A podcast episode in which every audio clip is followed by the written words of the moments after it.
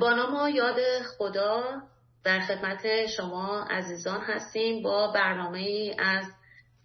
برنامه دیگری دریچه رو به آگاهی از کمیته پژوهش در کانون دفاع از حقوق بشر.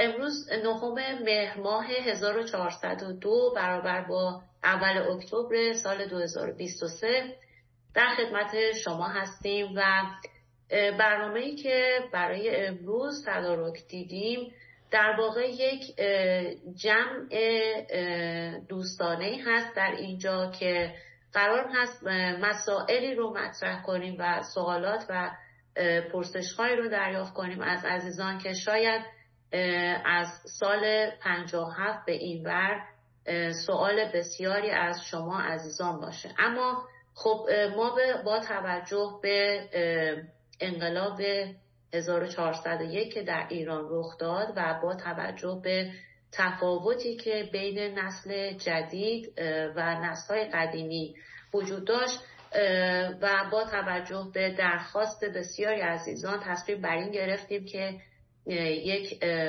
نشستی رو داشته باشیم در این برنامه با عزیزانی که از نسل‌های 60، 70 و 80 هستند، با عزیزانی که در دهه 50 چه به صورت فعال در انقلاب 57 و یا اینکه به حال تجربه زیستی داشتن در اون سالها این نشست رو داشته باشیم و شاید سوالات بسیاری از شما عزیزان در سوالاتی که پرسشگران امروز توی این برنامه مطرح میکنن سوالات شما هم باشه که ما با مهمانان عزیزی که در خدمتشون هستیم به جوابهایی برسیم. البته قبل از اینکه برنامه شروع کنیم خدمت همه عزیزان باید این توضیح داده بشه که پاسخی که از طرف مهمانهای عزیز ما داده میشه صرفا نظرات این عزیزان هست، همونطور که عرض کردم با توجه به تجربه زیستیشون و نظر شخصیشون و در این برنامه هم اصراری بر این نیستش که پاسخ این عزیزان حتما از طرف شما مخاطبین گرامی و یا حتی پرسشگران در این جلسه پذیرش بشه. ما همیشه با توجه به برنامه‌هایی که در کانون دفاع از حقوق بشر ساخته میشه معتقد بر این هستیم که مخاطب طبق عقیده، سلیقه و نظر خودش میتونه پاسخهای ما رو پذیرا باشه و یا برای دریافت جواب بهتری یا به برنامه‌های دیگه ما مراجعه کنن و یا اینکه سوالاتشون رو از راه‌های دیگری پیدا کنن. من صحبتم رو کوتاه میکنم.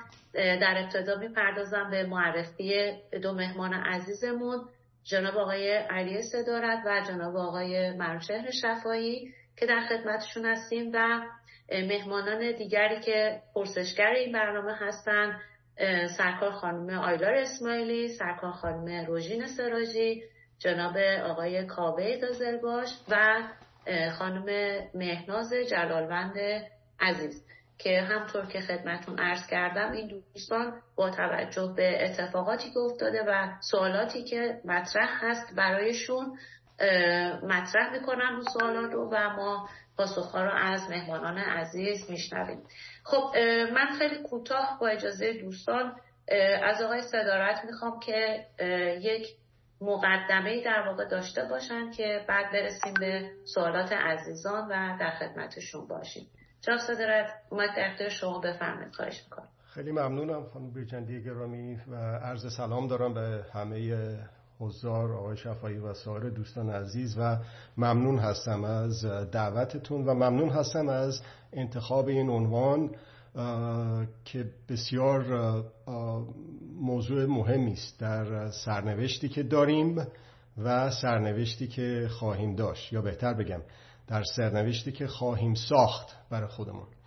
خب خانم بریچندی وقتی که معرفی کردن قضیه رو گفتن انقلاب 1401، ما داریم راجع به انقلاب 1357 صحبت میکنیم، ولی این خودش توجه ایشون رو میرسونه به این که انقلاب یک رونده، یعنی یه عکس نیست، یک فیلمه، یه عکس فقط یک ثانیه یه چیزی رو ثبت میکنه، ولی یه فیلم میتونه ساعتها باشه در مورد انقلاب. حالا لااقل در مورد انقلاب ایران بخوایم صحبت بکنیم در تاریخ معاصر، برمیگرده به قضیه تنباکو، برمیگرده به قضیه عرض کنم به خدمت شما مشروطیت، برمیگرده به جریانی که در 1332 اتفاق افتاد، صنعتی ملی شدن صنعت نفت، و 57 و سایر چیزهای دیگه اتفاق افتاد تا رسید به این آخری که اعلام فرمودید 1401. توجه به این قضیه خیلی مهمه. کسانی که این رو توجه نمی‌کنن به عمد یا به سهو، بخوام مثال بزنم، از جمله آقای خمینی بود. خمینی اعتراض داشت به اینه که چرا تو خیابونا عکس مصدق آوردن بیرون. خیلی جالب بود. پس شروع یک چنین قضیه‌ای نمیتونه به یک شخص یا به یک تاریخ محدود بشه. و اون وقت این بحث ما رو اگر که این عرض که کردم رو به یادتون بیارید، میتونه ببره به یه جاهای بهتری. دوم اینه که انقلاب یه مرتبه اتفاق نمیفته، یعنی اینطور نیستش که یه مرتبه یه کسی کشته بشه بعد مردم بیان تو خیابونا. خب حالا در مورد 1401 دخترمون کشته شد، قتل دولتی مهسا. خب میگه خب اون شد که اومدن بیرون دیگه، ولی اون بدون مقدمه نبود.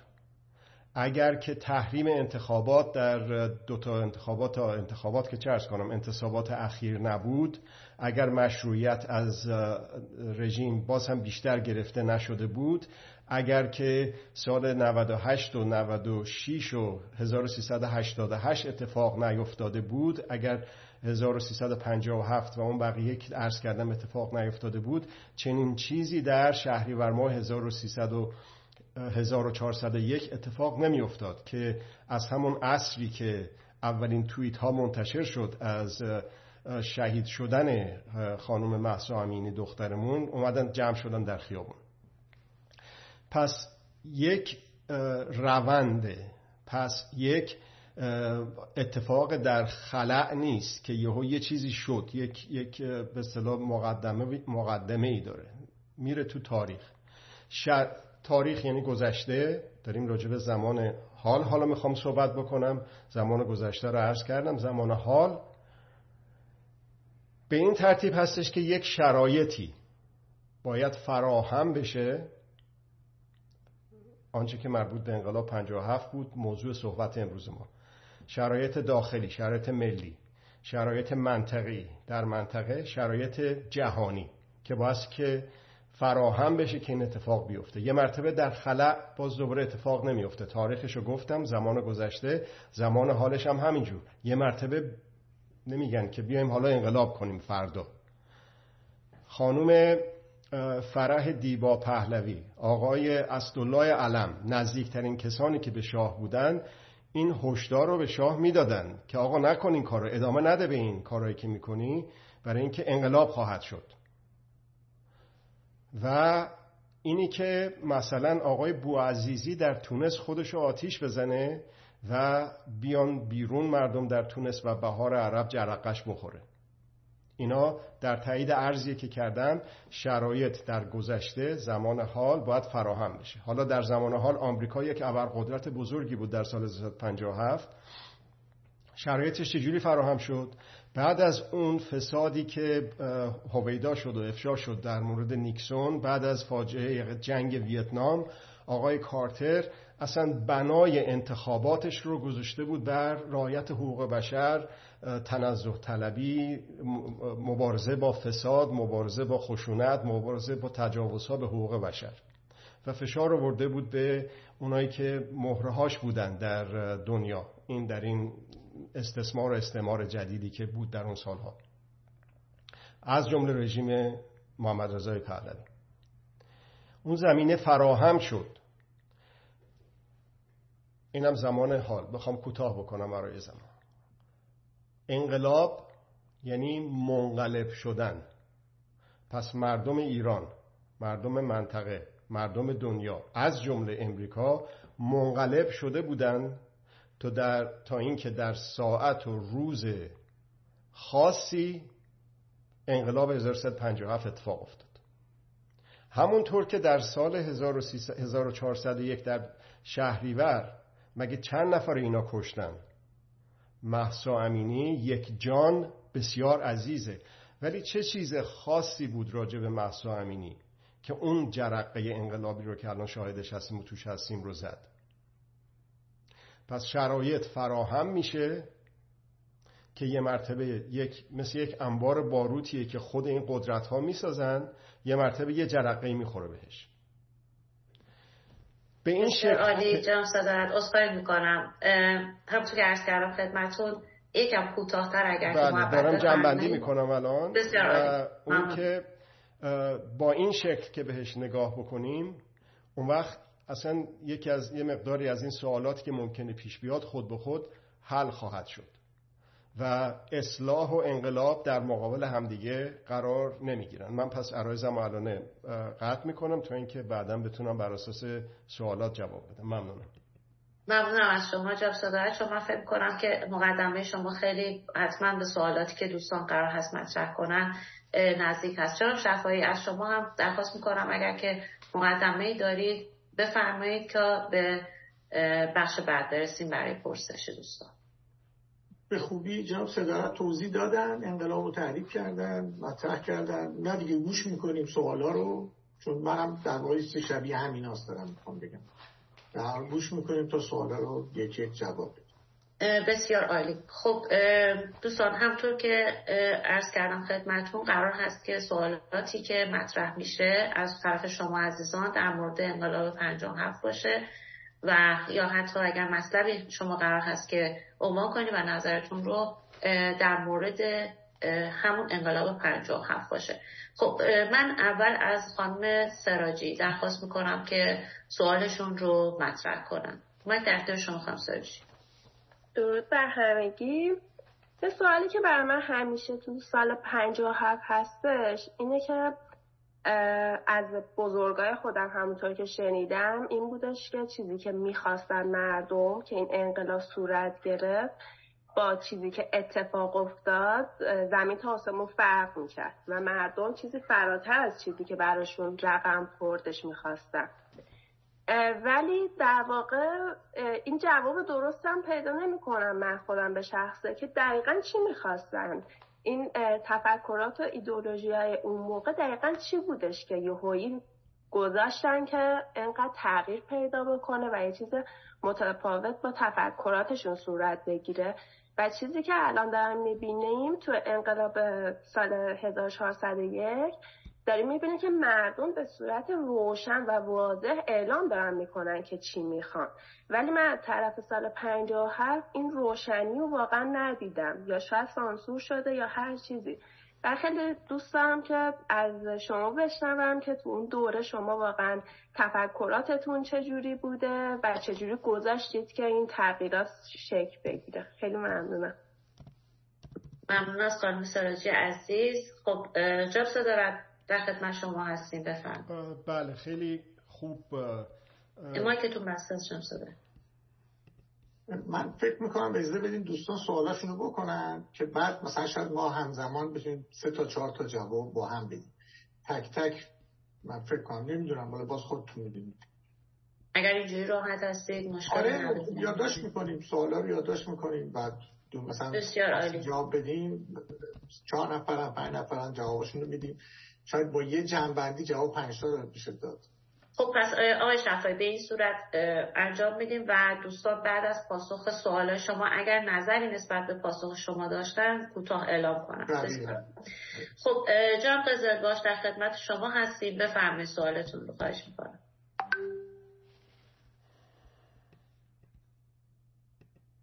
سلام عرض میکنم خدمت مهمانان سایر دوستان و جناب صدارت آقای شفایی. به تو خوشحالم در خدمتتون هستم.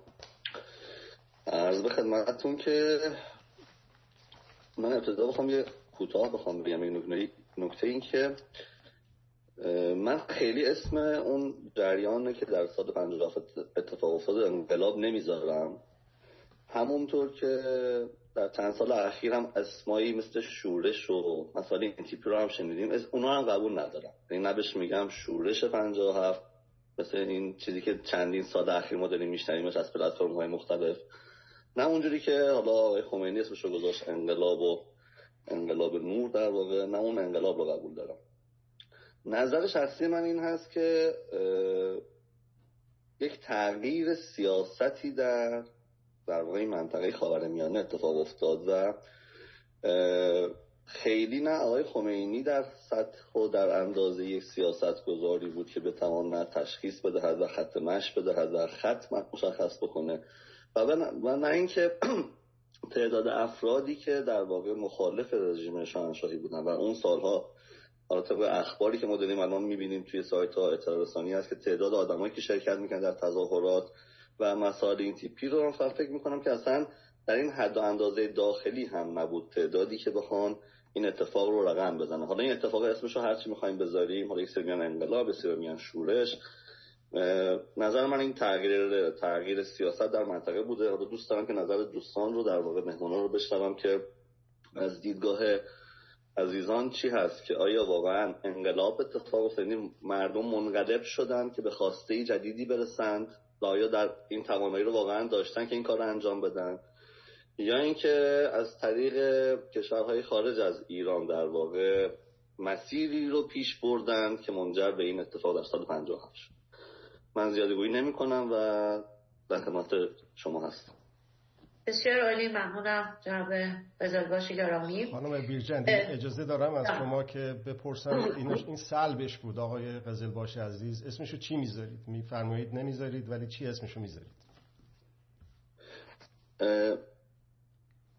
عرض کردم من اسمشو میذارم تغییر سیاستی که در منطقه دیگه اصلا کودتا. متوجه شدم جناب شفایی. شما اسمش رو کودتا میذارید آقای قزلباش؟ کودتا رو من منتقدم که کودتا یک نیروی دفاعی از داخل یک مملکتی اتفاق میفته. کودتا هم نیست در واقع. میگم چند تا کشوری که تصمیم گرفتن که این اتفاق رقم بخوره. شاید نیاز بشه اسم جدیدی براش بذاریم. حالا من بنام بهترین اسم به نظر من تغییر سیاست در منطقه خاورمیانه بود در واقع. و پشت کردن به یک قدرتی که داشت شکل، یعنی جلوگیری از یک قدرتی که داشت شکل می‌گرفت در منطقه. نظر من در واقع بیشتر این بود. بسیار عالی، ممنون. خب سوال دیگه نیست جناب صدارت جناب شفایی، من برم سراغ پرسشگر بعدی. بسیار عالی. خانم اسماعیلی عزیز در خدمت شما هستیم، سوالتون رو بفرمایید. خواهش می‌کنم.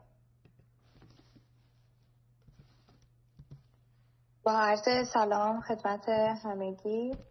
به نظر من یکی از نکاتی که خیلی پررنگ بود توی انقلاب سال 57 نقش پررنگ و برجسته‌ای بود که از دین اسلام ساخته شد و به مردم نشون داده شد و این اشتباه برای مردم به وجود اومد که قوانین دینی یعنی قوانین دولتی و این موضوعات با هم عجین شد و در حال حاضر داریم تأثیرات منفیش رو می‌بینیم، چیزی که به وجود اومده. من معتقد نیستم که دین و سیاست جدا هستن، چون که توی تمام سیاست‌های جهان دین نقش داره، اما اینکه دین بیاد جایگزین سیاست بشه به نظر من اتفاقیه که الان توی ایران افتاده و ما اون سیاستی که باید داشته باشیم رو نداریم و در واقع دین رو جایگزینش کردیم و دین و سیاست باید در کنار همدیگه باشن، نه قالب همدیگه.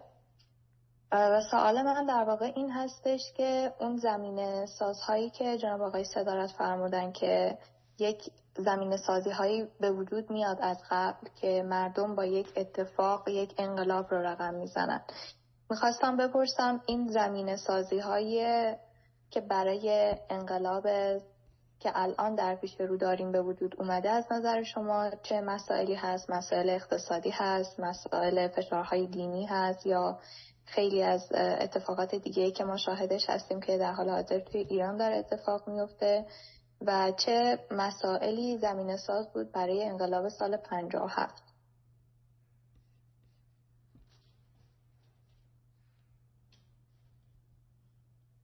ممنونم خانم اسماعیلی عزیز. خب آخرین پرسشگرمون خانم مهناز جلالوند گرامی، بفرمایید در خدمت شما هستم. دور بر همگی. یک سوالی که ذهن منو به عنوان یه دختر دهه 80 مشغول کرده اینه که چرا زمان پهلوی که شرایط زندگی خیلی بهتر از نظام جمهوری اسلامی بود مردم موفق شدن که انقلاب بکنن، ولی در حال حاضر مردم ایران با این شرایط سخت حیاتی که دارن و اخیراً هم با این یک سال مقاومت و اعتراضهای مختلف که تو سراسر ایران شکل گرفته همچنان نتونستن موفق بشن و حتی نتونستن خواسته هاشون رو نزدیک به واقعیت بکنن. خب به نظر من برای این که یه انقلاب صورت بگیره خیلی باید شرایط زندگی برای یه ملت سخت باشه. میخوام بدونم توی زمان پهلوی چطوری این انقلاب صورت گرفته؟ یعنی شرایط مطمئنا که سخت‌تر از نظام جمهوری اسلامی نبوده، ولی چطور اونها موفق شدن ولی مردم ایران همچنان نتونستن این کار رو انجام بدن؟ ممنونم. بسیار عالی. ممنون. سوالات شرکت کننده‌های عزیز رو شنیدیم. خب جناب صدارت با شما شروع می‌کنیم، لطفاً بفرمایید.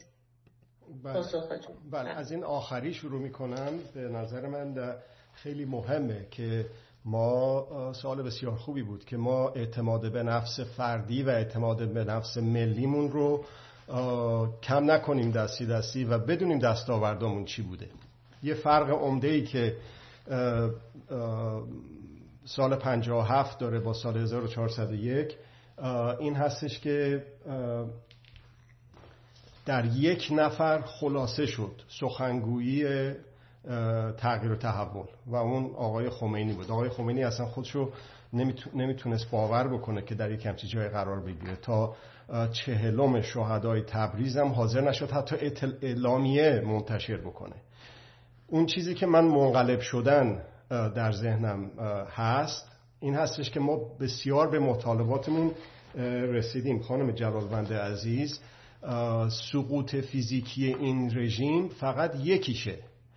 شما خودتون رو، خودمون رو، هممون رو به صورت جمعی مقایسه بکنیم با اول انقلاب. اول انقلاب بسیاری به ما اعتراض می‌کردن که چرا شما به اقدام‌های انقلابی مثل نصیری و فلانی حرفا مخالف هستید. به ما میگفتن که شماها لیبرالید و حتی میگفتن سوسول و فلان، از این جور نسبتان به ما میدادن. ولی الان حقوق یک جایگاه بسیار مهمی رو پیدا کرده. در نتیجه این 40 و چند سال این نبوده که ما هیچ کاری نکردیم. ما یعنی همه ما هیچ کاری نکردیم. با تلاش، در تلاش‌های فرهنگی برای مردم سالاری ما تونستیم مردم سالارتر بشویم. فرهنگ مردم سالاری به اشاعه پیدا کرده. فقط رفتن یک دیکتاتور قصد من نیست. قصد من رفتن دیکتاتوری هست، ساختار دیکتاتوری، ساختار استبداد هست و از دید من دستاوردهای بسیاری پیدا کردیم. در همین یه سال گذشته فقط بخوایم اینو بررسی بکنیم ببینید که قشری که دنبال آقای پهلوی رفتن و خود شخص پهلوی به خاطر وابسته بودن چطور ترمز و دستانداز شدن در این روند یک ساله‌ای که هست. هر موقع یک رسوایی ازشون دیدیم مثل توییت گیت، وکالت گیت، اون منشور مهسا فلان، از این حرفا یک افتی بوده در جوشش و جنبش. خب الان من از کسانی که در داخل ایران هستند و به من اعتراض میکردن که تو چرا مخالفت میکنی با توییت و وکالت و منشور مهسا، چه اشکالی داری، این میتونه بر ما سخنگو باشه و فلانی حرفا، و به صورت خیلی شدید دفاع میکردن از اونا با اینکه طرفدار پهلوی هم نبودن، طرفدار رژیم هم نیستن، وابسته به جایی هم نیستن، اعتماد به نفس پیدا کردن و فهمیدن که نه، این استقلال هستش که ما بایستی که عین جملهش دستمون رو بزنیم رو زانوی خودمون رو بلند شیم واسه خودمون یه کاری بکنیم. این دستاورد بسیار عظیمیه. پس ما به مطالباتمون رسیدیم ولی میتونیم بیشتر برسیم 100%. عرض کردم هر فردی و هر جمعی و هر ملتی میتونه و باید تلاش کنه همیشه که پیوسته مردم سالارتر بشه و پیوسته حقوق مدارتر بشه و ما این کارو کردیم. این دستاورد خیلی خوبی بوده. سرکار خانم فرمودن که دین و سیاست رو صحبت کردن. بسیار مهمه. خیلی سوال خوبی بود. اگر که سایت منو برید alisadarad.com مراجعه بفرمایید، جستجو بکنید لایسیته و میبینید که در مورد اون نظرم چی هست. یک جمله کوچیک، اون اصلا میتونه موضوع یه بحث جداگانه باشه برای کانون و با کمال میل من خودم میتونم در اختیار شما بذارم. یک سه تا کلمه رو بایستی که تعریفش رو مشخص کنیم. یکی سیاست، یکی دولت، یکی حکومت. همونطور که به درستی فرمودید سیاست و دین نمیتونه از هم جدا باشه. سیاست از هیچ دین، از هیچ اندیشه و فکری نمیتونه جدا باشه. سیاست یعنی تدبیر امور. یعنی چی؟ یعنی این که من چجوری بخوام کارهای روزمرم رو به صورت فردی و جمعی، کارهای ملی رو انجام بدم. خب نمیتونه اندیشه من چه دینی باشه چه دنیوی باشه اثر نذاره در این نحوه کار من. خب این از در مورد سیاست. پس درسته سیاست از دین نمیتونه جدا باشه، ولی بنیاد دین بایستی که از دولت جدا باشه. تعریف حکومت و دولت رو هم باید بگیم که در متاسفانه کشور ما همیشه این خط و مرزی بین این نبوده. الان هم میگن دولت رئیسی، در صورتی که در مثلا زمان مصدق میگفتن دولت شاهنشاهی ایران حکومت دکتر محمد مصدق. تعریف من اون شکلیه. دولت از دید من، تعریفی که میکنم، مجموعه سه قوه که الان داریم. ما یک شاخه جدیدی رو هم پیشنهاد کردیم در کنار شاخه مقننه، شاخه مجریه، شاخه قضاییه، شاخه رسانه های ملی همگانی. 4 شاخه، 4 قوه حالا به اسم مطلوب. اون شاخه مجریه، قوه مجریه هستش که حکومته. خب اون حکومت که میخواد بیاد بگه که من فلان سیاست ها رو میخوام اجرا بکنم و در مبارزات انتخاباتیش این سیاست رو اعلام میکنه، اونم نمیتونه کاملا لایق باشه و از دین و اندیشه دنیوی جدا باشه. همونطور که الان در آلمانی که شما هستید دموکرات مسیحی ها هستن که میان مثلا اعلام میکنن و اصلا اسم دینشون مذهبشون اونجا هست. پس از دولت، بنیاد دولت، بنیاد دین و دولت بعد از هم دیگه جدا باشن. یعنی چی؟ یعنی قانون گفتمانی که مطرح میکنه که دولت دولتیه چی هست؟ قانون اساسیه. قانون اساسی باید کاملا لایق باشه، خالی از هر گونه اندیشه دینی و دنیوی. لایق بودن به معنی ضد دین بودن نیست. لایق بودن باز اون اگه جستجو بکنید به معنی جدایی مرام دنیوی از دولت هم هست. پس قانون اساسی باید کاملا خالی باشه از مرامهای دینی و دنیوی، ولی نمیتونه هیچ پدیده‌ای بدون اندیشه و بنیاد به اصطلاح تفکر و تعقل نباشه. پس پر از چی باشه؟ پر از حقوق. قانون اساسی پیشنهادی رو که باز تو سایت من میتونید پیدا بکنید بر اساس 5 دسته حقوقه. یک بار فقط از اسم اسلام اسم برده شده و اون در یک بندیه که میگه که رژیم جمهوری اسلامی ملغاست. این است. خب حالا برای اینکه زیاد بله آقای صدارت اگه اجازه بدین الان شما 2 سوال پاسخ بدین، بعد در خدمت آقای شفایی باشیم و بعد برمیگردیم به شما. جناب شفایی در خدمت شما هستیم، بفرمایید. خب مرسی جناب صدارت. عرض کنم که من یکی یکی میرم جلو. خانم سراجی صحبتش این بود که خواسته‌های انقلاب قبل و این انقلاب چه فرقی با هم دارن. یعنی اون موقع که می‌خواست انقلاب بشه چه خواسته‌ای بوده که می‌خواستن انقلاب کنن. ببینید دوره پهلوی یا جامعه پادشاهی یک حادثه بود، همیشه هم هست، یعنی نمیشه بگیم نیست. در اون زمان حقوق بشر رعایت نمی‌شد، با اینکه خود محمد رضا سال 1927 جزء 51 کشوری بود که امضا کرده بود خود اعلامیه جهانی حقوق بشر. من تحصیل کرده همون دوره هستم تا مرداد 1357 هنوز نمی‌دونستم این حقوق بشر چند ماده است. چرا؟ چون هیچ جا اجازه ندادن کسی بخونه. پس یکی از مواردی که الان شما برای اون موقع میگید چرا مردم انقلاب کردن، چرا مردم دنبال اونا که خیلی راحت بودن، برای هم چیزی نیست. اون موقع استقلال نبود، آزادی نبود، یعنی آزادی که من و شما میخواستیم وجود نداشت. همون موقع هم اختلاس بود، دزدی بود، خیانت بود، مملکت فروشی بود، همه اینا بود.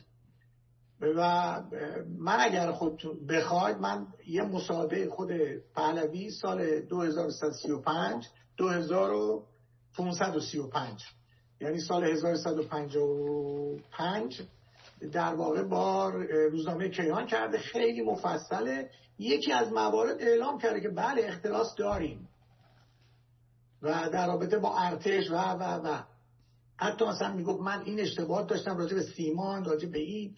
و یه چیزی که خیلی جالب بود، این مصاحبه رو اگه دوست داشتید من براتون میفرستم، خیلی جالبه. ایشون شاهه، نه ایشون که مجری نیست، یعنی مسئول دولت نبوده که، قرار نبوده که بیاد، به قول مثل آقای حویدا نبوده یا مجلس نبوده، ایشون شاه بوده، باید اونجا بشینه یه موردی رو بیارن ایشون توشیح کنه، امضا کنه، بگه قبول، آقا نخست وزیر بشه، این قانونم من تایید میکنم، اینم مجلس سنا تایید کن. یه همچین کاری قرار بود انجام بده. اما ایشون تمام جملاتی که استفاده میکنه میگه من، حتی منم نمیگه، میگه ما خواستیم، ما گفتیم، ما میخوایم، نه؟ یعنی همه شخص فرد ایشون در تمام مسائل هم به اظهار نظر میکردن، راجع به امور اداری، حتی مثلا بحثی از راجع به امور اداری وضعش خرابه، میگه شما باید یه الگو بیارید که ما ازش استفاده کنیم. ما یعنی خودش دیگه، نمیگه ما یعنی ایران استفاده کنه. این جملات باعث شده بود که در جامعه ما اون آگاهی که بایستی من و تو داشته باشیم و بدونیم اگر قرار یک انقلابی بشه یا الان قرار این آدم ها برن، آدم دیگری بیاد، چی میخواد و ما چه باید بکنیم، این آگاهی وجود نداشت. آقای خمینی 1324 کتاب نوشته راجع به ولایت فقیه، همین چیزی که الان سر ماست، اما نخوندیم، چاپ نشد، ندیدیم. نظر ما این بود که خمینی یک آیت الله است، بسیار آدم روشن، آدم آگاه. چرا؟ چون برای اینکه خود شاه به 1760 مسجد حقوق میداده و اونا رو حمایت میکرده. همون زمان خودش 1526 امامزاده درست کرده بوده و تایید میکرده، خودش هم میرفت سر میزده به امامزاده ها و خودش هم هزینه میکرده. هر سال قم باید میرفت، شیراز باید میرفت، شابدالعظیم باید میرفت، مشهد باید میرفت، مکه باید میرفت. هر مراسمی بود خود شخص شاه 10-12 تا از آخونده رو که حقوق بگیرش بودن میومد اونجا باید میستادن، ایشون هم مثلا مورد تفقد قرار میدادن. یعنی این یک شرایطی بود که ماها همه ذهنمون این بود که یک مملکتی داریم اسلامی، مسلمان ها همه آدم های خوبی هن، مسلمان دروغ نمیگه، آیت الله که اصلا ابدا دروغ نمیگه. اینا تو ذهن ما بود. چرا؟ چون کتابشو نخونده بودیم. چرا؟ چون شاهمون همش هندون زیر بغل اینا میذاشت. به این دلیل بود که ماها گول خوردیم، یعنی افراد گول خوردن. ماهایی که خواهان این بودیم که آزادی داشته باشیم، استقلال داشته باشیم، روشن باشیم، راحت زندگی بکنیم، دیگه از ترس ساواک نترسیم. از ساواک الان شما از جمهوری اسلامی و سپاه و اطلاعات میترسید، اون موقع ما هم از ساواک میترسیدیم. آقا تا سال 51 سینما که میرفتی سرود شاهنشاهی میزن باید بایی میستادی، تو سینما باید سر با بایی میستادی تا سرود شاهنشاهی تموم بشه. چرا؟ ببینید اینها اون مسائلی بود که ما درگیر بودیم باش، ولی چیزی جایگزین نداشتیم. نه که چیزی جایگزین، اطلاعات بیشتری از دین و مذهب نداشتیم. من که اصلا آدم دینی نبودم تو عمرم. به این دلیل بود که ما وقتی گفتیم آیت الله رو، خودش ایشون در ماه فکر میکنم آبان ما باش مصاحبه کرده بودن، گفته بود نه ما حقوق بشر رعایت میکنیم، حقوق زنان 100% رعایت میکنیم. وقتی یه کسی آیت اللهی باشه با اون عظمت که ما تصورش می‌کردیم اینو بگه، خب طبیعیه همین اتفاق میفته. من میخوام بگم که اصل قضیه در رابطه با خانم سراجی، برای که بدونی، یکی از عوامل اصلی عدم آگاهی، هندونه زیر بغل اسلام گذاشتن، این دوتا عملا باعث شد که ما که خواهان استقلالمون، آزادیمون، راحت اندیشه کردن، راحت صحبت کردن، دیگه رعایت حقوق بشر باشه، ما اینا رو دنبالش بودیم اما امکانش رو نداشتیم. من باور بفرمایید در زمانی که شاه گفت من از این به بعد حقوق بشر رعایت میکنم، بعد از اومدن کارتر در مرداد ما، من گفتم این حقوق بشر خب شنیدیم ولی چجوریه، بریم بپرسیم. من تا آبان ما نمیدونستم این 30 ماده است، چون اون موقع دیگه گوگل علیه السلام نبود که 2 دقیقه بزنی آقا بیا نمیدونم حقوق بشر چیه. باید از این از اون از 10 تا وکیل بپرسیم تا بفهم بابا این 30 ماده از همش هم 2 صفحه است. اینم از ما به اصطلاح بسته بودن جلوی ما رو و ما نتونستیم ببینیم. میخواد من ادامه بدم برای سوال دوم یا آقای شفایی اگه محبت بفرمایید کوتاه‌تر کنید؟ من سوال اول رو تونستم جواب بدم، حالا باز من چون با آقای قزلباش و خانم اسماعیلی و آقای خانم جلالوند من صحبتاشون رو یادداشت کردم، بعداً جواب میدم. بسیار عالی. الان پاسخ آقای قزلباش رو نمیدین شما؟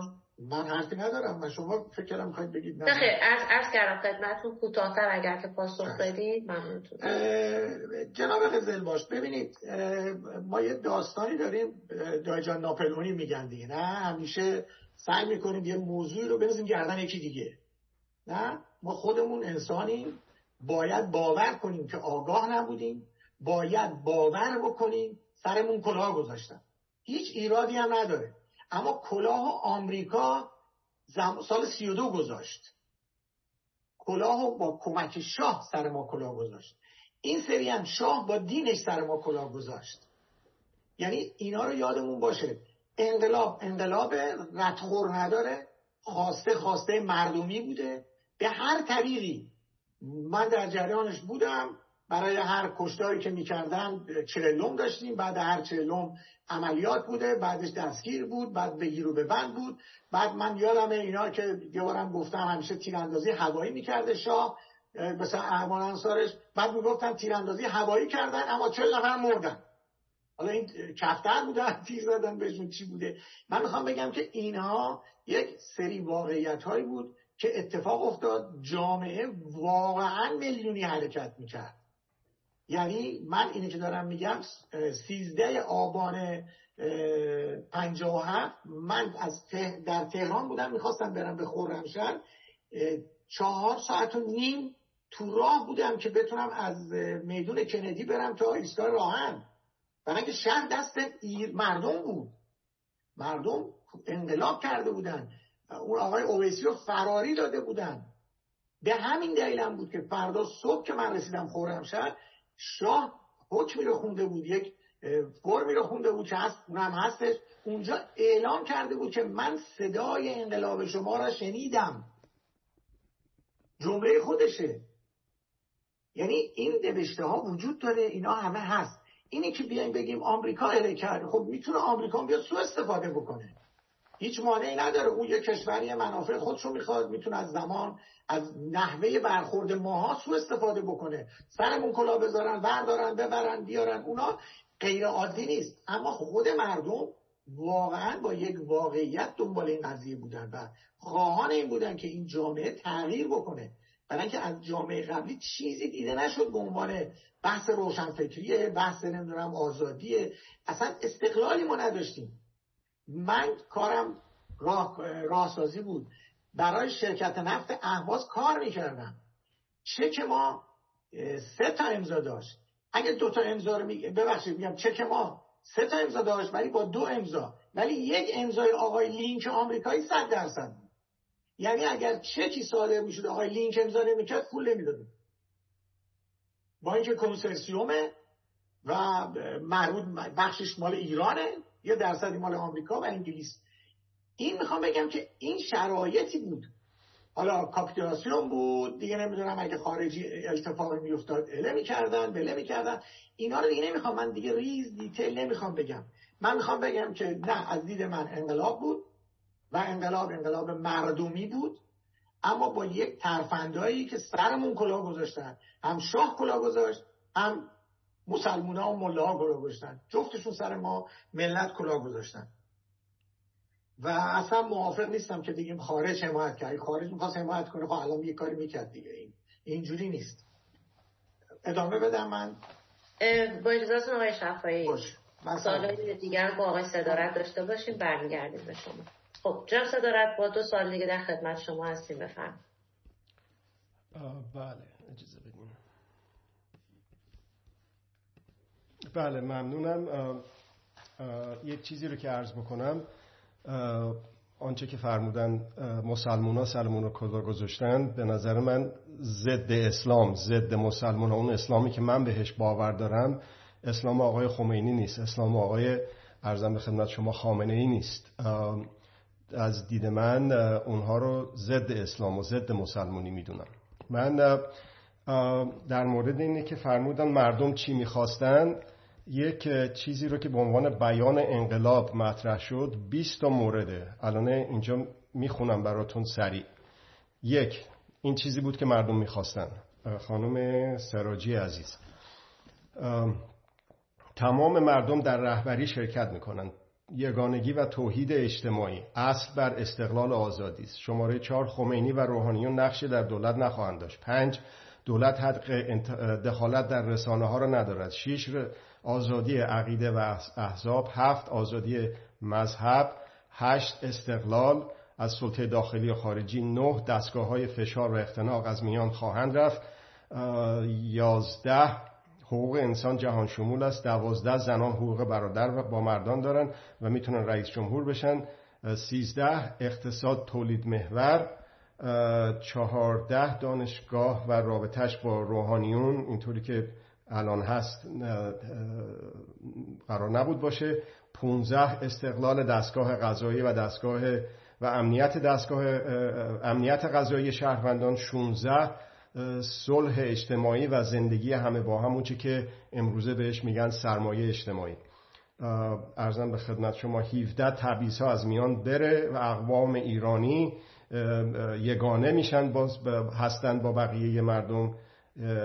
18، ایرانی راه رشد رو پیدا میکنه، آنچه که مثلا الان طالبان ضد رشد رو اعلام میکنه رسما و آنچه که در عمل این رژیم کرده، راه رشد رو پیدا میکنه. 18، 19، روش بحث آزاد، روش به اصطلاح حل اختلاف نظراست، نه بگیر و ببند و اعدام.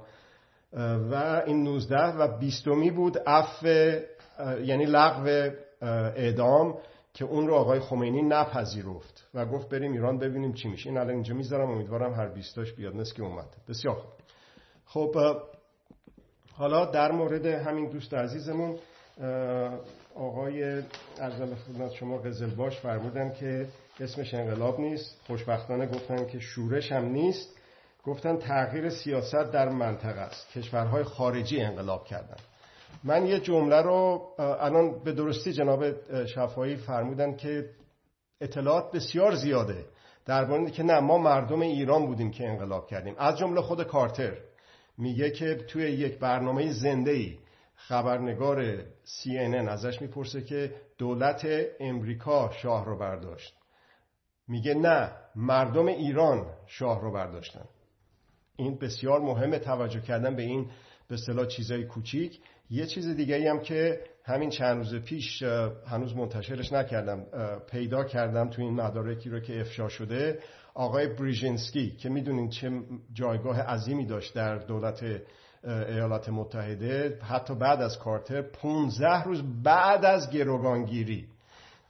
گروگانگیری بوده، یک اتاق سیاه درست کرده بودن، اسمش حالا اون اتاق سیاه چه چیز امنیتی اطلاعاتی بوده خدا میدونه.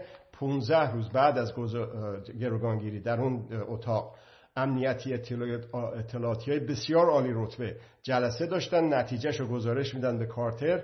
از جمله صحبتی که برژینسکی کرده اینه، انقلاب ایران بیان واقعی اراده عمیق ملی بود و امریکا ستیزی که ما شاهد آن هستیم بیان واقعی خشم ملی نسبت به اقدامات ایالات متحده در 26 سال گذشته است.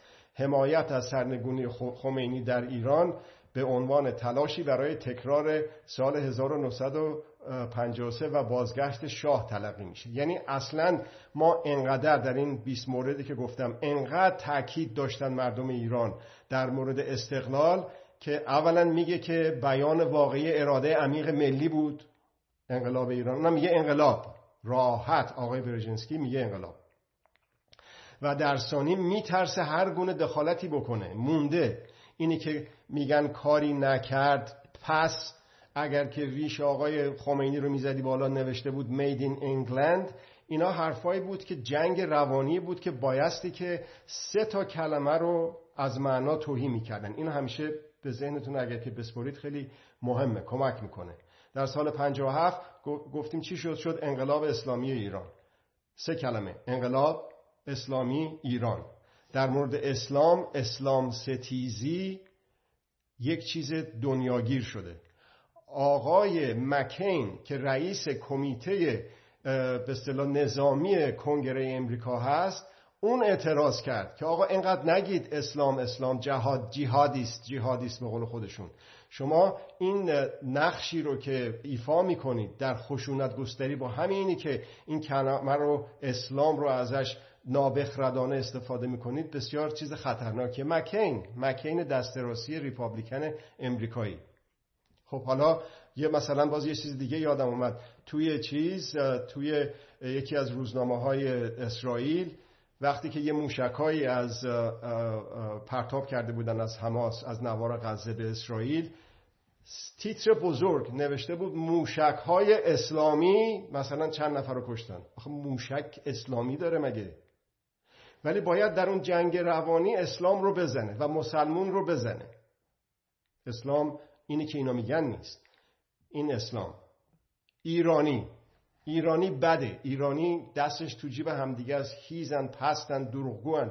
یک چیزی رو هم از صادق هدایت منتشر کرده بودن در این ایمیل های زنجیره‌ای که من 50 و چند تا چیز راجب منفی راجب ایرانی گفته بود. حالا آقای صادق هدایت دستشم درد نکنه، بسیارم نویسنده خوب، ولی آقای صادق هدایت دیگه وحی منزل که نیستش که. اونم تفلکی دچار افسردگی شده بود، افسردگی هم باعث خودزنی میشه، خودتخریبی میشه و آنچه که در زندانیان سیاسی شکسته شده در بعضیاشون مشاهده میکنیم در ایشون هم اتفاق افتاد و در نهایت هم ابعاد خودزنی و خودتخریبی به خودکشی آقای صادق هدایت رسید. ولی اینجور چیزها رو برای اینکه بگن ایرانی بده.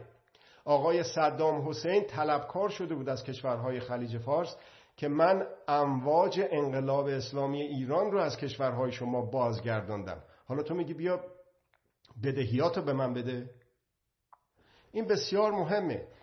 پس در نتیجه اینی که اولا به اسم بذاریم روش. الان شما آقای قزلباش عزیز به جنبشی که از سال 1401 شهریور اتفاق افتاده بهش میگید انقلاب یا نمیگید انقلاب؟ حالا اگه سرتون رو تکون بدید آره یا نه، من میتونم ادامه بدم. بله میگین انقلاب. خب پس ما منقلب شدیم. با توضیحی که دادم ما منقلب شدیم. نمیدونم شما اون موقع به اصطلاح در چه سن سالی بودید. مردم ایران، مردم منطقه، مردم دنیا منقلب شده بودن. دست دسته میومدن مسلمون میشدن. اینی که الان میبینید در کنگره نمیدونم اتحادیه اروپا خانوما موهاشون رو میچینن به حمایت از زنان ایران، منقلب شدن مردم امریکا، سیاستمداراشون تحت فشار افکار عمومی که اون بزرگترین ابرقدرت دنیاست. بله، ابرقدرت دنیا انقلاب کرد در ایران. چی اون ابرقدرت؟ بزرگترین ابرقدرت دنیا افکار عمومی هستن. افکار عمومی ایران، افکار عمومی منطقه، افکار عمومی دنیا، از جمله امریکا. همونی که الانه در از این 1 سال مشاهده میکنه. اگه اون موقع نبودیم کسانی که در این جلسه هستن، الان که هستیم چی شد که آخه توی مثلا باز تکرار کنم پارلمان اروپا موهاشونو زدن. خانم عزیزی که در مورد لایسیته صحبت کردن، یا من توضیح بیشتر دادم در مورد لایسیته، الان اینجا نوشتن پس از بنیاد سکولاریسم وجود واقعی نداره. ببینید سکولاریسم شاید غلط باشه، سکولاریزاسیون درسته، برای اینکه سکولاریزاسیون یا سکولاریزه شدن یک رونده، یک واقعیه که در طول تاریخ اتفاق میفته، ولی لایسیته یک قانونی بود که در دسامبر 1905 در پارلمان فرانسه تصویب شد. یک اتفاقی افتاد و از اون به بعد یک مطلبی مطرح شد. اگر که سکولاریزاسیون رو یا به قول شما سکولاریسم رو بخوایم راجبش صحبت بکنیم، شاید حتی دولت ایرانم که الان هست سکولار هستش، با اینکه این همه میگی من دینیم، ولی اون دینی که به اصطلاح غیر دنیوی هستش رو دنیوی کرده. حالا یه مثال براتون میزنم. آقای خمینی گفته بود که ماهی بدون فصل حرومه، پس ماهی اوزونبورون حرومه، پس خاویار حرومه، پس صادرات خاویار حرومه. اومدن زیر گوش آقا ببخشید ما میلیون ها دلار داریم از اینجا صادرات میکنیم غیر نفتی. چند روز بعدش فتوا داد که مثل که یه نفری زیر به اصطلاح گوش ماهی خاویار 3 تا فلس دیده، پس حلاله. این میشه دین در اختیار قدرت، از امروز به فردا فرق میکنه. برای این هستش که بنیاد دین از بنیاد دولت باید جدا بشه. توجه فرمودید؟ پس سکولاریزاسیون اون مطلوب، به نظر من مطلوب وقایع ایران نیست، به دلیل اینه که ما الان باید قانون اساسی جدیدی رو داشته باشیم و این قانون اساسی بایستی که یک قانونی باشه مثل لایسیته، و لایسیته رو مناسب تر میدونم. جناب صدارت عذرخواهی میکنم، اگر که اجازه بدید آقای قزلباش ظاهرا صحبتی داشتن، صحبتشون رو بشنویم، بعد مجدد آقای شفایی رو میشنویم و اگر پاسخ برای قزلباش شما داشتید خدمت شما هستیم. آقای قزلباش بفرمایید، فقط کوتاه لطفا. بله خیلی متشکرم از شما. من اول یه نکته‌ای عرض کنم خدمتتون، اصلا الان عذرخواهی بکنم، من ساعت 7 کلاس آنلاین دارم، متاسفانه باید تو اون شرکت بکنم، علیرغم که خیلی دوست دارم باشه، حالا امیدوارم تا ساعت 7 جمع‌بندی بشه، اگر رفتم خدای نکرده گفتم زمان گفته باشم. یه نکته سریع بخوام بگم، آقای شفایی فرمودن که مردم در واقع انقلاب به خواست مردم اتفاق افتاد و اکثر مردم می‌خواستن در واقع اتفاق بیفته و افتاد. آقای دکتر عباس میلانی توی کتابش در واقع نوشته تقریباً 11% جمعیت ایران اون موقع در واقع تو انقلاب شرکت کردن. یه مثالی هم فرمودین شما، این که می‌خواستین تشریف ببرین حالا تا اون میدان راهن، خیلی تو ترافیک بودین اینا. من سال 88 از خاطر خودم بگم خدمتتون، من تقریبا از قبل از اکباتان پیاده رفتم تا فرودگاه مهرآباد، بخاطر اینکه می‌خواستم برم پرواز داشتم. جمعیتی که اونجا بود واقعاً در سال 88 من به عمرم ندیدم انقدر آدمی، حد فاصله انقلاب تا آزادی کلاً پر آدم بود، ولی هیچ اتفاقی نیفتاد. من فکر می‌کنم که ما سال 88، چون خودم اکثر این جریانات کف خیابون بودم همیشه، از سال 77 تا در واقع همین 90، بعد از 98 که اومدم این طرف، هیچ جمعیتی ما به اندازه سال 88 نداشتیم، ولی هیچ اتفاقی نیفتاد. اگر این جمعیت قرار بود اتفاقی رو رقم بزنه، ولی من باز همچنان میگم که خواسته ای بوده است، همونطور که ما دارم زیادگویی میکنم ببخشید در پایان این نکته رو بگم، ما در خاطرات وزیر امور خارجه وقت کشور آلمان در سال 57 در واقع یک جای اشاره میکنه که ما برنامه‌ای داشتیم در واقع با دولت ایران و شبونه قبل اینکه اتفاق 57 بیفته و شبونه با من تماس میگیرن که آقا دیگه اصلا متحد ما نیست محمد رضا پهلوی در واقع.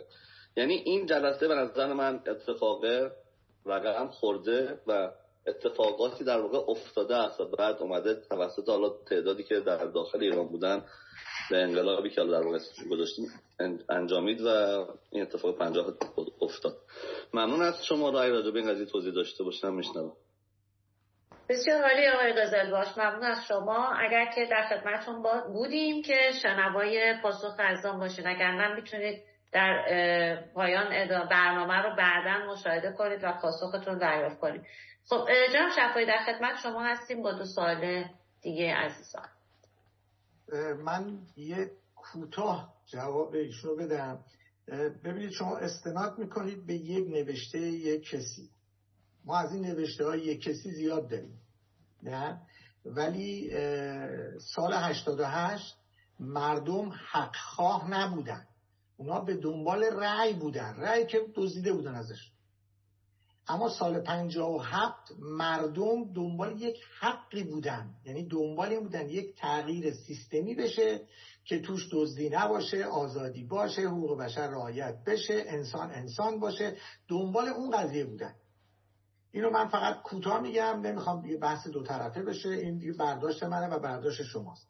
اما یه چیزی به خدمت آقای صدارت بگم، من بحث اسلام که میکنم در واقع اسلام، اصلا من کاری به مسئله مذهب و دین ندارم، من بحث اسلام بازی میگم بهش، چون یک بازی بوده که با اسلام شروع شده تو جامعه ما، با این یا شاه طرفداریش کرده یا جمهوری اسلامی. این دیگه برای من مهم نیست که این اسلام این شکلیه یا اسلام با یه شکل دیگه است، اصلا اهمیتی نداره که اسلام چه شکلی است. الان با این اسلام بازی که پهلوی در آورد و قاجار داشت و حتی صفویه داشت و داشتن، خب با همون اسلام داشتن پدر مردم رو در می آوردن. حالا یه اسلام دیگه اگه هست که پدر مردم رو در نمیاره ان شاءالله میبینیم. اصلا من بحث رو اینجوری قطع میکنم و اصلا بحث این نیست که این اسلام نیست ضد اسلام، اصلا فرقی با حال ما نمیکنه. چرا؟ چون با همین اسم سالها ما رو سرکوب کردن، سالها ما رو منکوب کردن، چه پهلوی، چه قبل پهلوی و چه خود جمهوری اسلامی. اما میخوام بگم خانم جلالوند به ما گفتن که زمان پهلوی خیلی بهتر بود، اینطور که میگن، ولی من میخوام بگم که نه، زمان پهلوی خیلی بهتر نبود. الان برق میره، زمان پهلوی هم برق میره، آب نیست، زمان پهلوی هم آب نبود. من در خرمشهر زندگی میکردم، لوله ها آب نداشت، یک پمپ آبی بودش برای آب دزدک، یه چیز قرمزی هم داشت، میگرفت، همه خونه ها گذاشته بودن، میزدن آبو میک میزد میارد میرد توی مخزن. یعنی هر خونه ای میرفتید یه مخزن 500 یا 1000 لیتری رو پشتمونش داشت. پس آب نبود، برق هم که خدا بده برکت، روزی 3 ساعت 4 ساعت 5 ساعت میرفت تو خرمشهر تو اون گرما.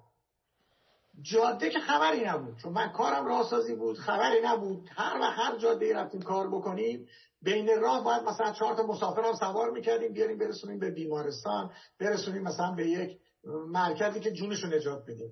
اینم ما اون، یعنی اونی که شما میگید این خبرا نبود. اون دوره هم همین بوده، یعنی اون دوره هم جماعتی که زندگی میکردن در یک مقاطعی خوب زندگی میکردن، اما یه سری بودن که نه. همون موقع هم گود عربون بود، همون موقع جنوب شهر بود، همون موقع مسائل این چنینی هم بود، اصلا هم زمان پهلوی هم بود. حالا میگم اگه خواستی تو مصاحبه هم خودش گفته بنده خدا که همه اینا هست، ولی باید ما یه کاری بکنیم، حالا بماند که چه کاری میخوام بکنم. و شرایط زندگی همون چیزی که اون موقع نبود الان هم نیست. حالا ممکنه 30% بیشتر، 50% بیشتر، ولی اون موقع هم چیزی نبوده. مثلا گاهی دوستان میگن که الان ببین چقدر اعدامه، خب اون موقع اعدام. الان ببینید چقدر اختراس میکنن، خب اون موقع هم اختراس بود. اختراسگرا میگفتن دزد، اینا رو هم میگن دزد. آدمکشا میگفتن قاتل، اینا رو هم میگن قاتل. اونا خائن بودن، اینا هم خائنن. یعنی صفت سر جاشه. حالا درصد بالا پایینه زیاد اهمیتی نداره، وجود اون در واقع موزل همیشه اذیت کننده است. در مورد خانم اسماعیلی که صحبت کردن، گفت سوالشون این بود که چرا در واقع این داستان دین و به اصطلاح دولت، حالا یا شاه از دین، که من جوابم اینه که یه بارم توضیح دادم که شاه خودش حامی دین بود، مفصلم توضیح دادم. و عملا ما زمانی موفق خواهیم بود که جدای دین از دولت داشته باشیم، این یا قوه مجریه داشته باشیم، یعنی قوه مجریه ما دخالتی در مذهب، یعنی قوانین مذهبی در قوه اجرایی نباید باشه. حالا من با نظر آقای صدارت یک کوچولو اختلاف نظر داریم، چون ایشون دولت رو میگن حکومت، ولی من دولت رو، کل نظام رو میگم دولت، چون دولت وقتی میگیم تحت کنترل مردمه و مردم انتخاب میکنن. حالا نخست وزیر داره، مجلس داره، نمیدونم خود شاه داره، هر چی که میخواد داشته باشه تحت نظارت باید باشه.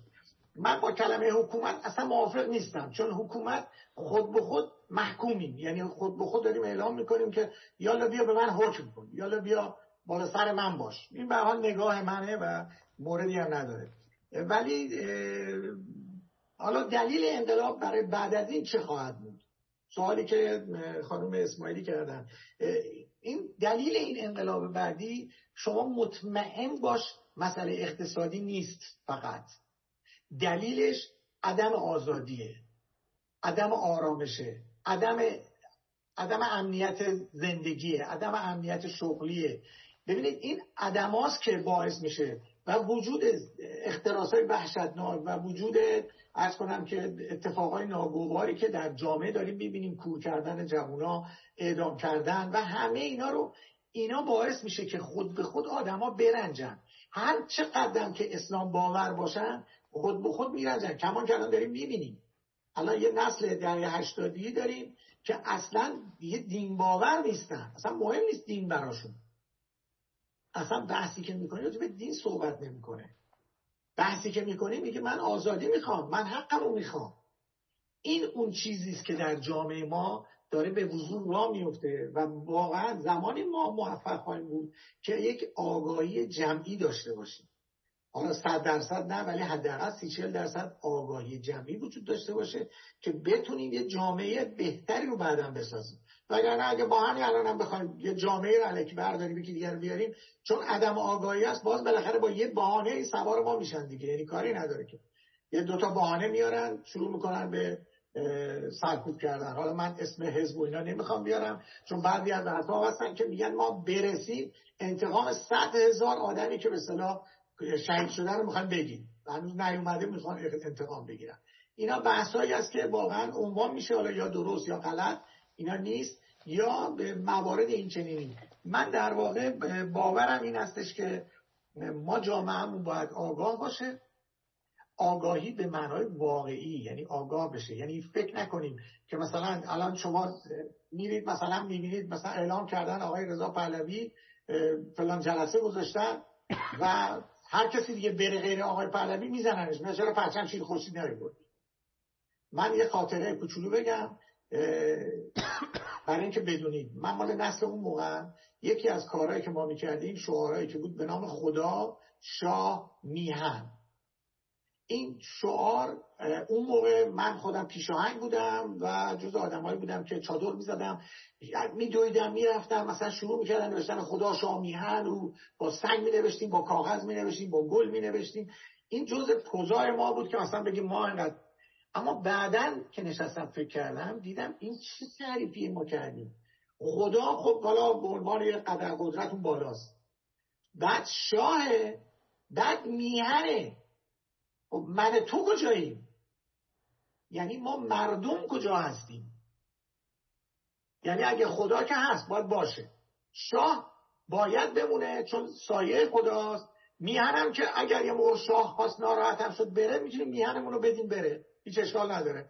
مردمم که عین خیالمون نیست، ولی هنوز که هنوزه گروهی هست به نام خشم، گروه خدا، شاه، میهن، که میریزن تظاهرات، کتک میزنن، هر کسی پرچم نداشته باشه، هر کس. ببینید این برای اینکه اندیشه تکون نخورده، اون آگاهی حرکت نکرده. آگاهی باید حرکت کنه، چه در خارج چه در داخل، فرقی نمیکنه. من زیاد صحبت کردم، ببخشید. ممنونم، مرسی آقای شفایی، سپاسگزارم. خب جناب صدارت در خدمت شما هستیم، بفرمایید. فقط با توجه به زمان برنامه لطف بفرمایید که دوستان با سوالی دارن بپرسن که اگه مثلا موردی هم هست دوباره، چون در واقع بله حتما اول پاسخ بله بخش اول رو بگیریم. دوستان فقط یه سوال کردن دیگه، در واقع بخدمت شما سوالای دیگه هم داشته باشه یا جواب داشته باشه. بسیار عالی، چه صدارت بفرمایید. بله عرض کنم که اولا یک عده از دوستان هستن که در داخل ایران هستن، قسمتشون شاید هم بعضی خارج، اینها به صورت خصوصی ما با هم دیگه جلسه داریم که یه جوری با من با رسانه‌ای که مطمئن باشه به لحاظ امنیتی مربوط میشن، بعد مثل که مثلا تلفن رو میذارن رو میز، میذارن روی بلنگو و من عرایزی رو مطرح میکنم و بعد سوال و جواب هایی میشه. این کار رو موفقیت خوبی داشته، باستاب خوبی داشته. این رو خارج از این جلسه که محدودیت هایی داره و آقای قزل باش که الان نیستن تو این جلسه میتونید اعلام بکنید و با بقیه دوستان عزیزی که الان در این جلسه هستن. اینه که وضعیت ایران بهتر بود در زمان شاه تا حالا. الان با یکی از الانه که همین چند وقت پیش یکی از کسانی که بسیار طرفدار این رژیم هستش و من اعتراض کردم که چطور اینترنت رو هر موقع که شلوغ میشه و مردم میان تو خیابون کند میکنی، ایشون عقیده داشتش که خمینی و این رژیم هستش که اینترنت رو آورده به ایران. در نتیجه حالا خب مال خودشه دیگه، میتونه مثلا اگه دلش خواست کندش هم بکنه. در نتیجه اون اتفاقاتی که در زمان پهلوی اتفاق افتاد الزاماً مربوط به رضا یا محمد رضای پهلوی نبود، دو تا شاه اول و دوم پهلوی. از جمله مثلا اون راهنی که کشیدن، اون راهنی که کشیده شد در زمان رضا شاه پهلوی مربوط به جنگ بود و اینه که متفقین رو چجوری با از خلیج فارس به شوروی متصل بکنن که حالا از خدمات فلان چیز. آقای مصدق مثلا خیلی مخالفت میکرد که این چه کارهایی برای ما داره، این شهرهای ایران رو به هم دیگه وصل میکنه و بقیه انتقادات که شده، از جمله آقای میلانی که اسمش آورده شد. آقای عباس میلانی متاسفانه همین اخیراً هم بازی یک مطلبی رو عنوان کرده در مورد خدمات رضا شاه یا چطور. من رجوع میدم شما عزیزان رو به کارهای بسیار بسیار با ارزش و مستند که دوست عزیز و بسیار فعالمون آقای جمال سفری در بیش از 20 کتاب در مورد این جور چیزها آورده. ببینید که رسما دروغ هست با استناد به اسنادی که در اون کتاب‌های 20 چنگانه آقای جمال سفری اومده. ایشون خودشو تاریخدان میدونه. متاسفم که روشنفکران سلطه سالار، چه اونایی که اصلاح طلب هستن در داخل ایران ادامه دادن، استمرار طلب بودن در واقع و این قدرت داخل رو نگه داشتن، متاسفانه کسانی که به اصطلاح قدرت سالار و سلطه سالار هستند در نماد در چهره و نقاب روشنفکری، نویسندگی، استاد دانشگاه متاسفانه صدمات بسیار زیادی رو زدن. عرض شود که فرمودن آقای قزلباش قبل از رفتن که سال 88 چه جمعیت عظیمی بود ولی هیچ اتفاقی نیفتاد. آقای شفایی به درستی فرمودن که اشکالی که بود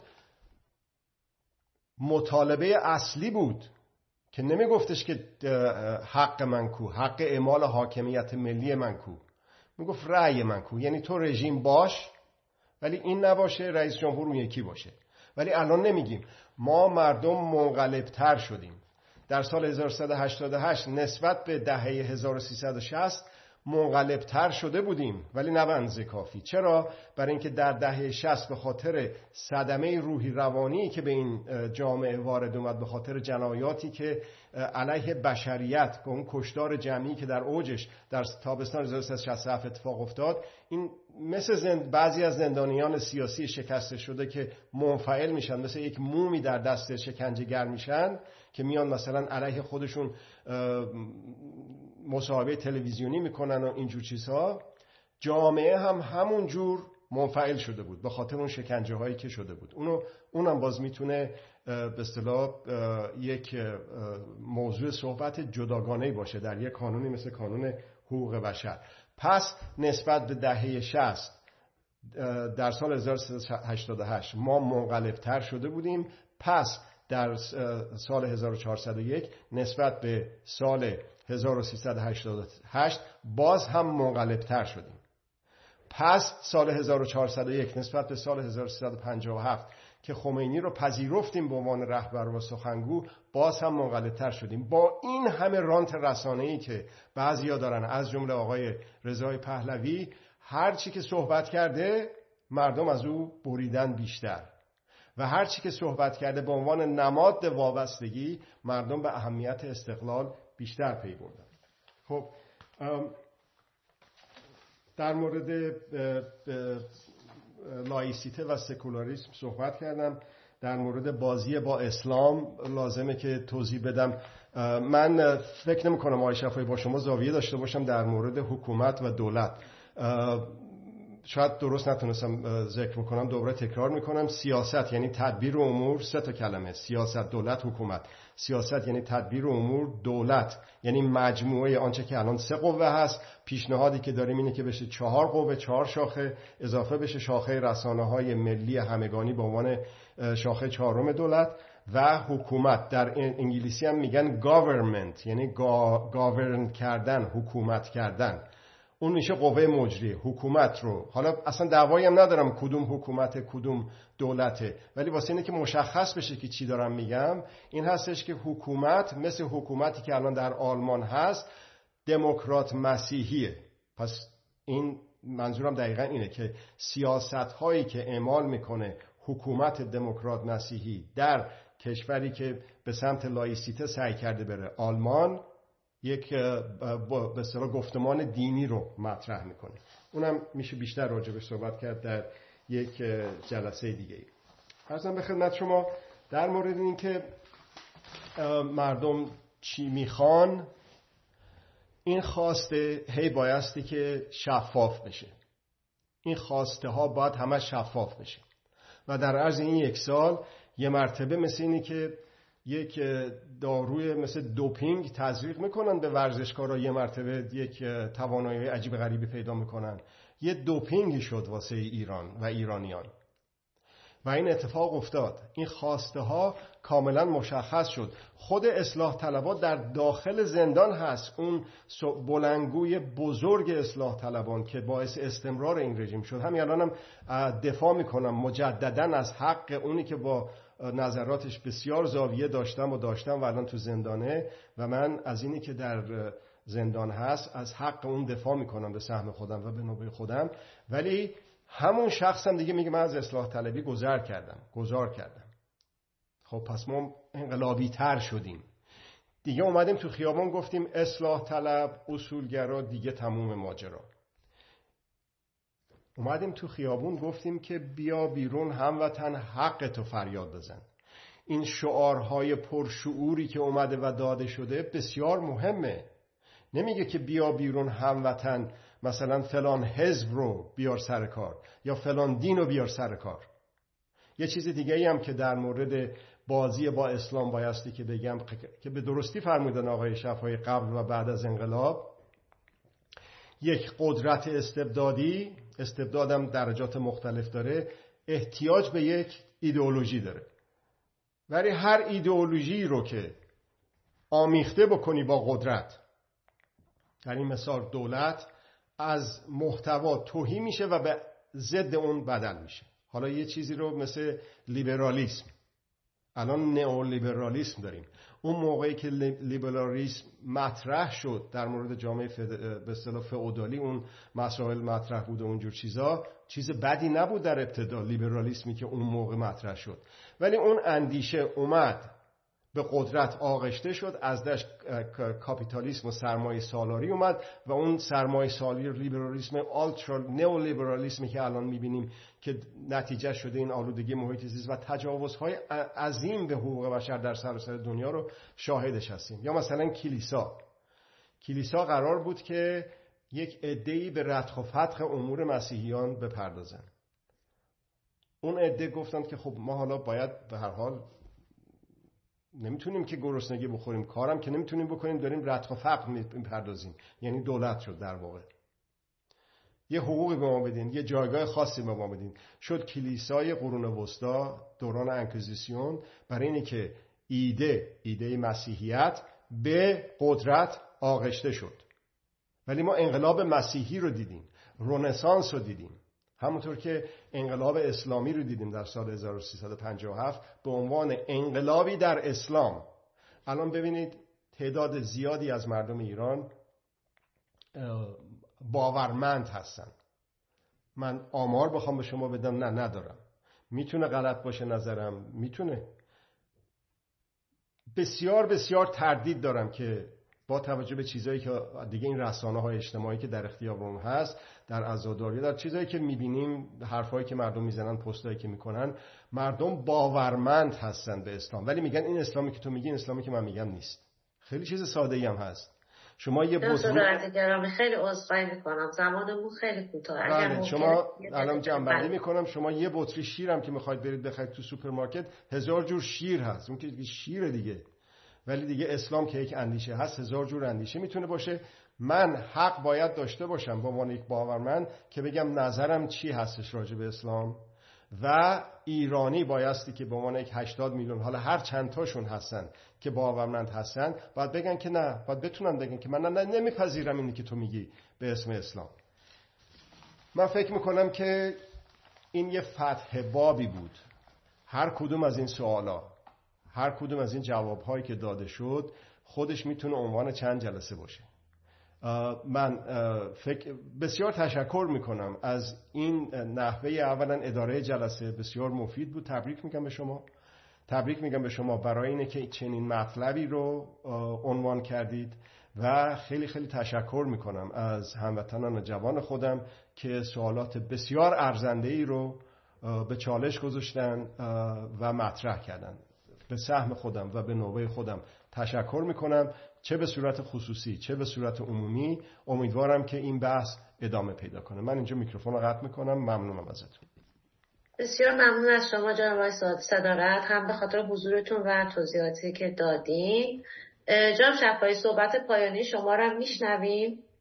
البته من قبل از این صحبت شما رو بشنویم از دوستان بپرسم اگر که نظری دارن و سوالی دارن همچنان میتونن در 2 دقیقه مطرح کنن، چون زمانمون کوتاه هست.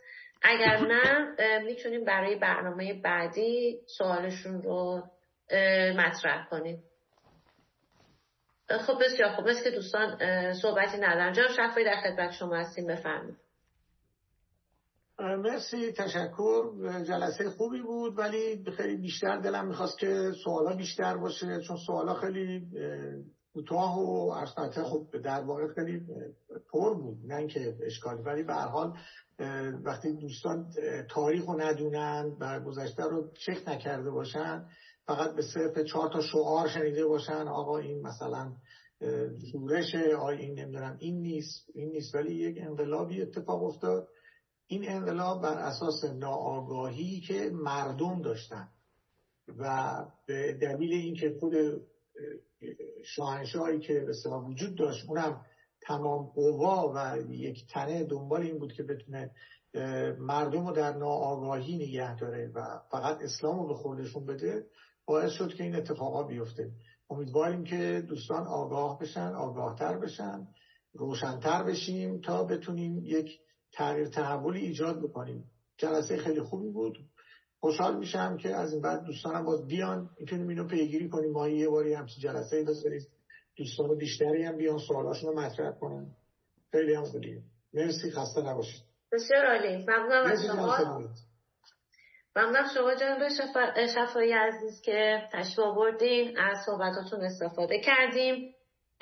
من از مخاطبین عزیزمون که حالا این برنامه رو در آینده خواهند دید و یا به صورت وایس در رادیو اینترنتی کانون خواهند شنید، درخواست دارم که حتما نظراتشون رو راجع به این برنامه عنوان کنن. اگر سوالاتی دوستان دارن میتونن زیر برنامه یوتیوب ما کامنت کنن، حتما خونده میشه این کامنت ها و در جلسات آینده سوالات شما حتما مطرح میشه. خب سپاسگزارم از همه عزیزان که تشریف داشتن اینجا، مهمانان عزیز و پرسشگران عزیز که بودن. جلسه بسیار خوبی بود، من این قول رو حتما میدم به شخصه، و سپاسگزارم از آقای شفایی و آقای صدارت که قبول زحمت کردن، تشریف داشتن و مطمئناً برنامه‌های دیگه هم تشریف خواهند داشت. ادامه میدیم حتما این برنامه رو، و فکر میکنم که برای اون شکافی که در واقع بین نسل 50-57 و بچه هایی که الان نسل جدید هستن، نیاز هست واقعا به برگزاری چنین جلساتی، گفتگوهایی، حداقل برای رفع سوالات و یا حتی مقصر دونستن نسل 57 به قول معروف که انقلاب کردن. مطمئنا در جلسات بعدی سوالای بیشتری مطرح خواهد شد و پاسخهای بهتری هم خواهیم گرفت. روز و شب همه شما عزیزان خوش. تا برنامه آینده همه رو به خداوند بزرگ میسپارم. خدا نگهدارتون. وقت همگی خوش. خیلی ممنونم. خداحافظ.